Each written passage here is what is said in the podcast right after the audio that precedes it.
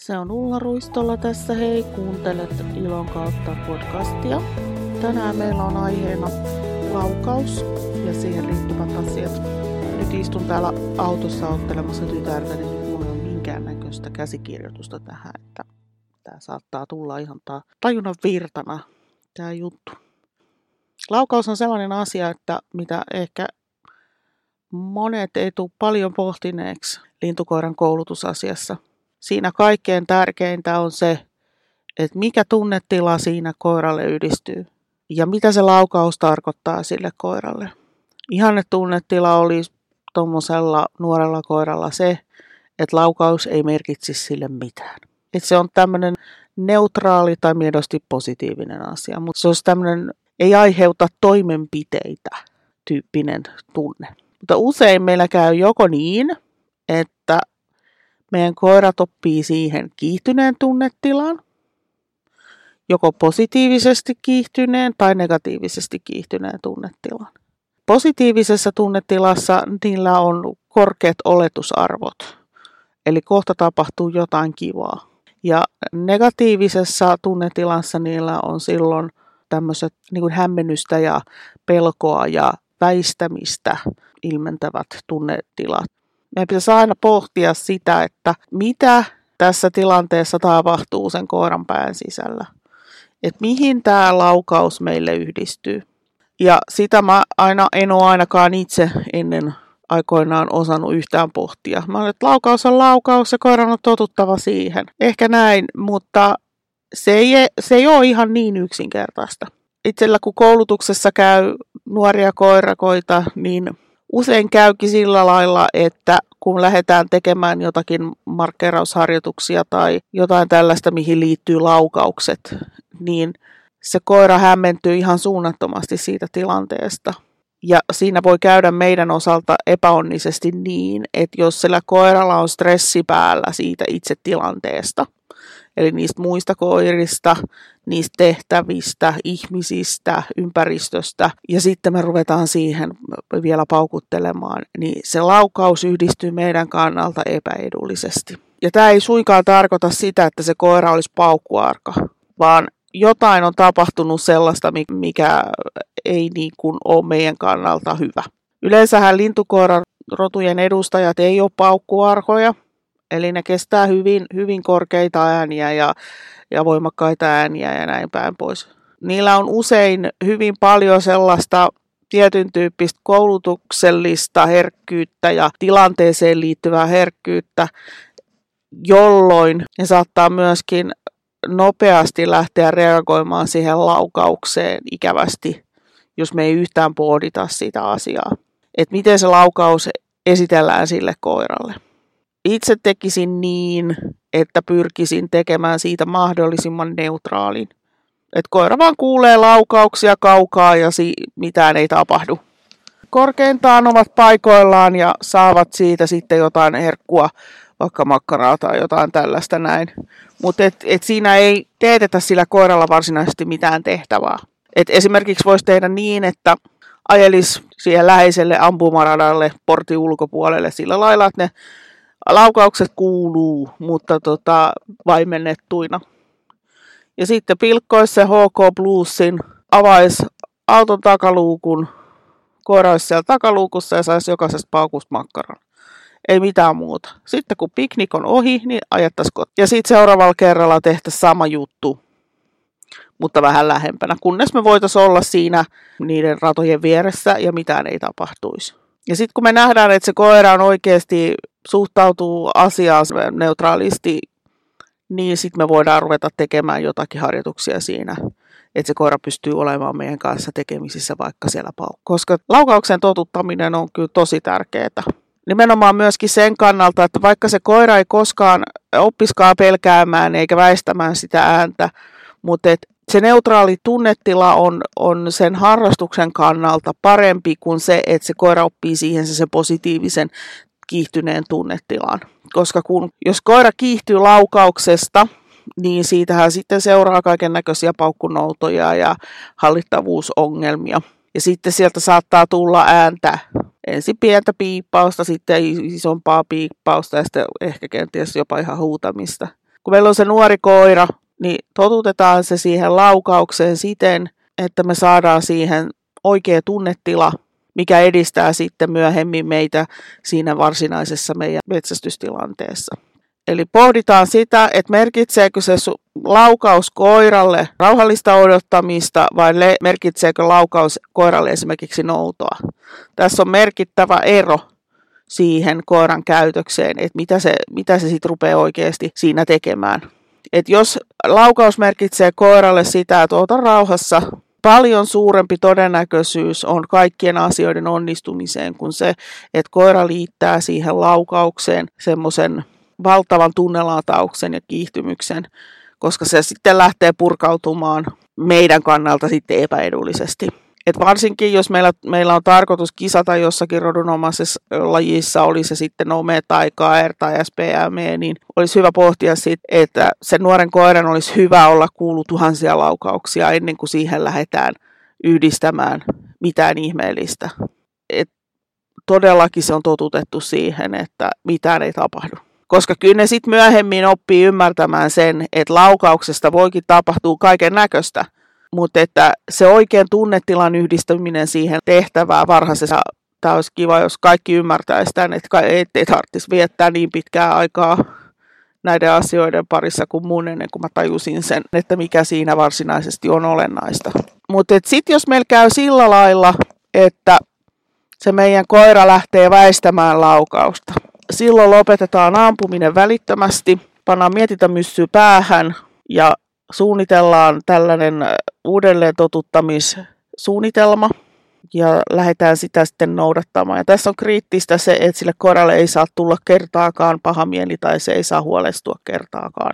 Suosittelisin ostamaan semmoisen DVDn, missä on laukauksia ja muita tämmöisiä korkeita ääniä, voimakkaita ääniä, niin kuin formulaa ja ilotulitteita ja, ja junaa ja niin kuin tällaisia erilaisia ääniä ja sitä soitettaisiin kotona matalalla volyymilla sillä lailla, että juuri ja juuri ihmiskorva kuulee sen.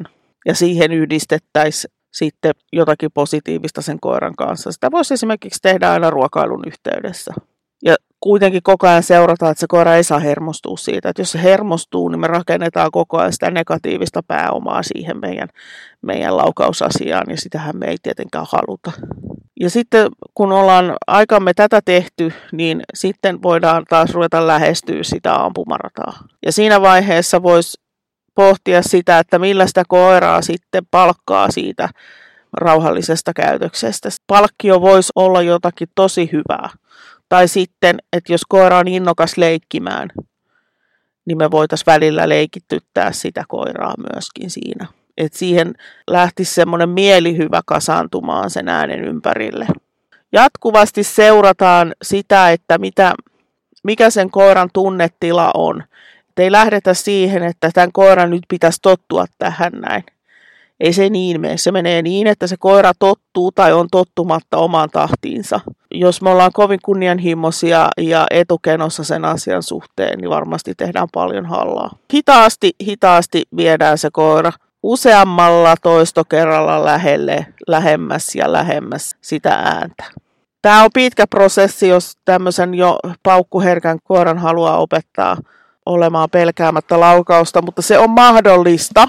Näin on käynyt muun muassa yhdelle mun kasvatille, joka, jo, jolla jostain kumman syystä starttipistolin laukaus yhdestä kerrasta aiheutti, aiheutti sellaisen valtavan stressireaktion. Olisiko siinä sitten käynyt joku niin, että sitä on sattunut siihen, siinä yhteydessä, vaikka joku ampiainen pistänyt tai jotain. Ei, ei voi tietää. Sille tehtiin tämmöinen pitkä ja perusteellinen totuttaminen ja sitten siinä onnistuttiin. Mutta ohjaaja otti sen hyvin, hyvin, hyvin tosissaan eikä lähtenyt sitten niin kuin etokenossa tekemään sitä. Ja sitten jos me ajatellaan näitä meidän pieniä pentuja, kasvattaja voisi hyvin soittaa jotain tällaista ääni-DVDtä siellä niille pennuille, kun, kun niillä korvat aukeaa ja ne alkaa liikkumaan ja tutkimaan paikkoja. Matalalla äänellä ja sitten pikkuhiljaa voi sitä äänen voimakkuutta nostaa. Koska erilaisiin ääniin totuttaminen jo siellä kasvattajan luona siinä nopean oppimisen vaiheessa, niin se on ihan oikeasti todella, todella kannattavaa. Kun usein ne innokkaat kasvatinomistajat, niin ne ei tule ajatelleeksikaan, että se on, se on tärkeää. Ja tällöin kasvattaja on sitten jo luonut hyvän pohjan sille koiranpentujen äänimaailmalle, jota se sitten myöhemminkin sietää ja kestää. Mutta pentujenkin osalta niin on tärkeää huomata sitten se, että, että jos niillä on pelkokausi meneillään, kun koiranpennullahan on useampikin pelkokausi, niin silloin niiden kanssa ei pidä näitä asioita tehdä, vaan silloin tehdään, tehdään sellaisia kivoja, helppoja, yksinkertaisia asioita, mistä on sille koiralle iloa. Koska jos me ajatellaan niin vaikka sitä pennun kehittymistä, niin se, että se, se pieni pentu ja isompikin pentu säilyy niin kuin sen pentuvaiheensa siten, että se pelästynyt yhtään mitään, niin se on sen tulevaisuuden kannalta niin kriittistä, koska sillä tavalla kasvaa tervepäisiä koiria. Eli niille kasvaa resilienssiä, eli joustavuutta siihen niihin asioihin, kun niitä ei ole tahallaan tai vahingossa pelästytelty. Mitä enemmän ne pennut kokee ikäviä asioita ja pel- pelottavia asioita pentuvaiheessa, sitä todennäköisempää on, että niille tulee erilaisia pelkotiloja aikuisena ja muita käytöshäiriöitä. Et se, mitä mä tässä nyt halusin sanoa, niin on se, että olisi tosi tärkeää, että meillä on tässäkin suunnitelma, että mitä tehdään. Jos meillä ei ole suunnitelmaa, niin sitten meidän tuu tehtyä tarpeeksi asioita. Mulla ei esimerkiksi tämän mun nuorimman koiran kanssa niin ollut jostain syystä lainkaan laukaukseen totuttamissuunnitelmaa, niin silloin mä en tehnyt sitä mielestäni tarpeeksi. Ja se näkyy sillä lailla, että se alkoi hyvin nopeasti yhdistää sen laukauksen ki- tämmöiseen kiihottavaan tekemiseen. Laukaus tarkoittaa sille koiralle noutoa, eikä sitä, että laukaus tarkoittaa koiralle, että odota rauhassa, mitä tapahtuu seuraavaksi koska se on se, mitä me halutaan, että se laukaus sille koiralle tarkoittaa. Et jos se alkaa niin kuin enemmän ja enemmän tarkoittaa semmoista kiihkeätä toimintaa sille koiralle, niin sittenhän se on sitä, mitä me saadaan, sitä kiihkeätä toimintaa, mikä ei ole ollenkaan niin kuin se, mitä on niin kuin järkevää haluta siitä. Kyllä näissä meidän koirissa on, on tarpeeksi kiihkoa ja vauhtia ilman sitä, että me laitetaan niihin sitä vielä ekstrasti lisää. Eli summa tästä asiasta olisi nyt se, että pohdittaisi tarkkaan se tunnetila, mikä tässä projektissa on niin tärkeää. Ja laukaus olisi hyvä yhdistyä rauhalliseen tunnetilaan. Ja mieluiten neutraaliin tunnetilaan.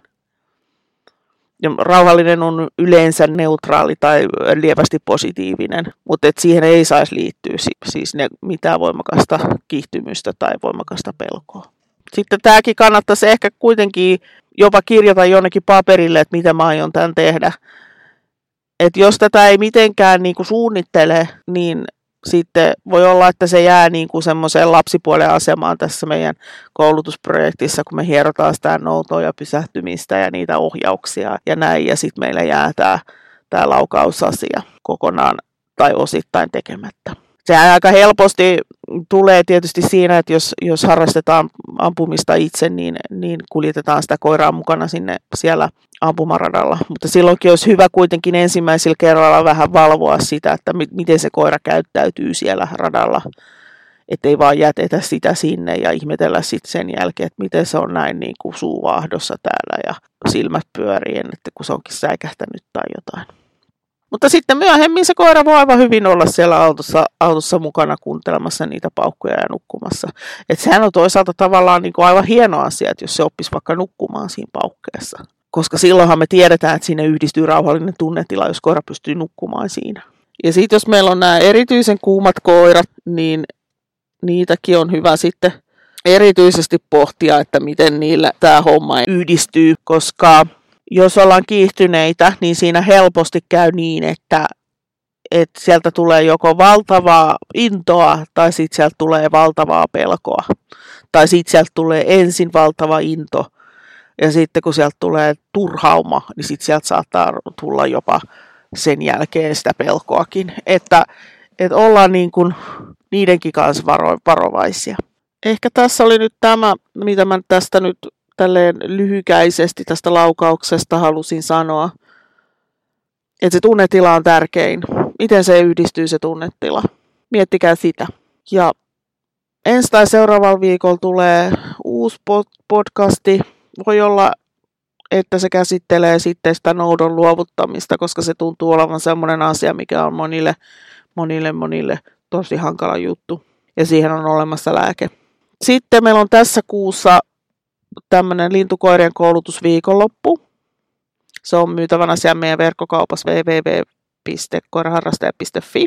Ja siinä on niin kuin luentoja molempina päivinä ja toisena päivänä on tämmöistä yleistä koulutusasiaa ja sitten toisena päivänä on tätä tunnetila-asiaa, mikä on siis ihan super tärkeä mun mielestä asia tässä koko koulutuksessa.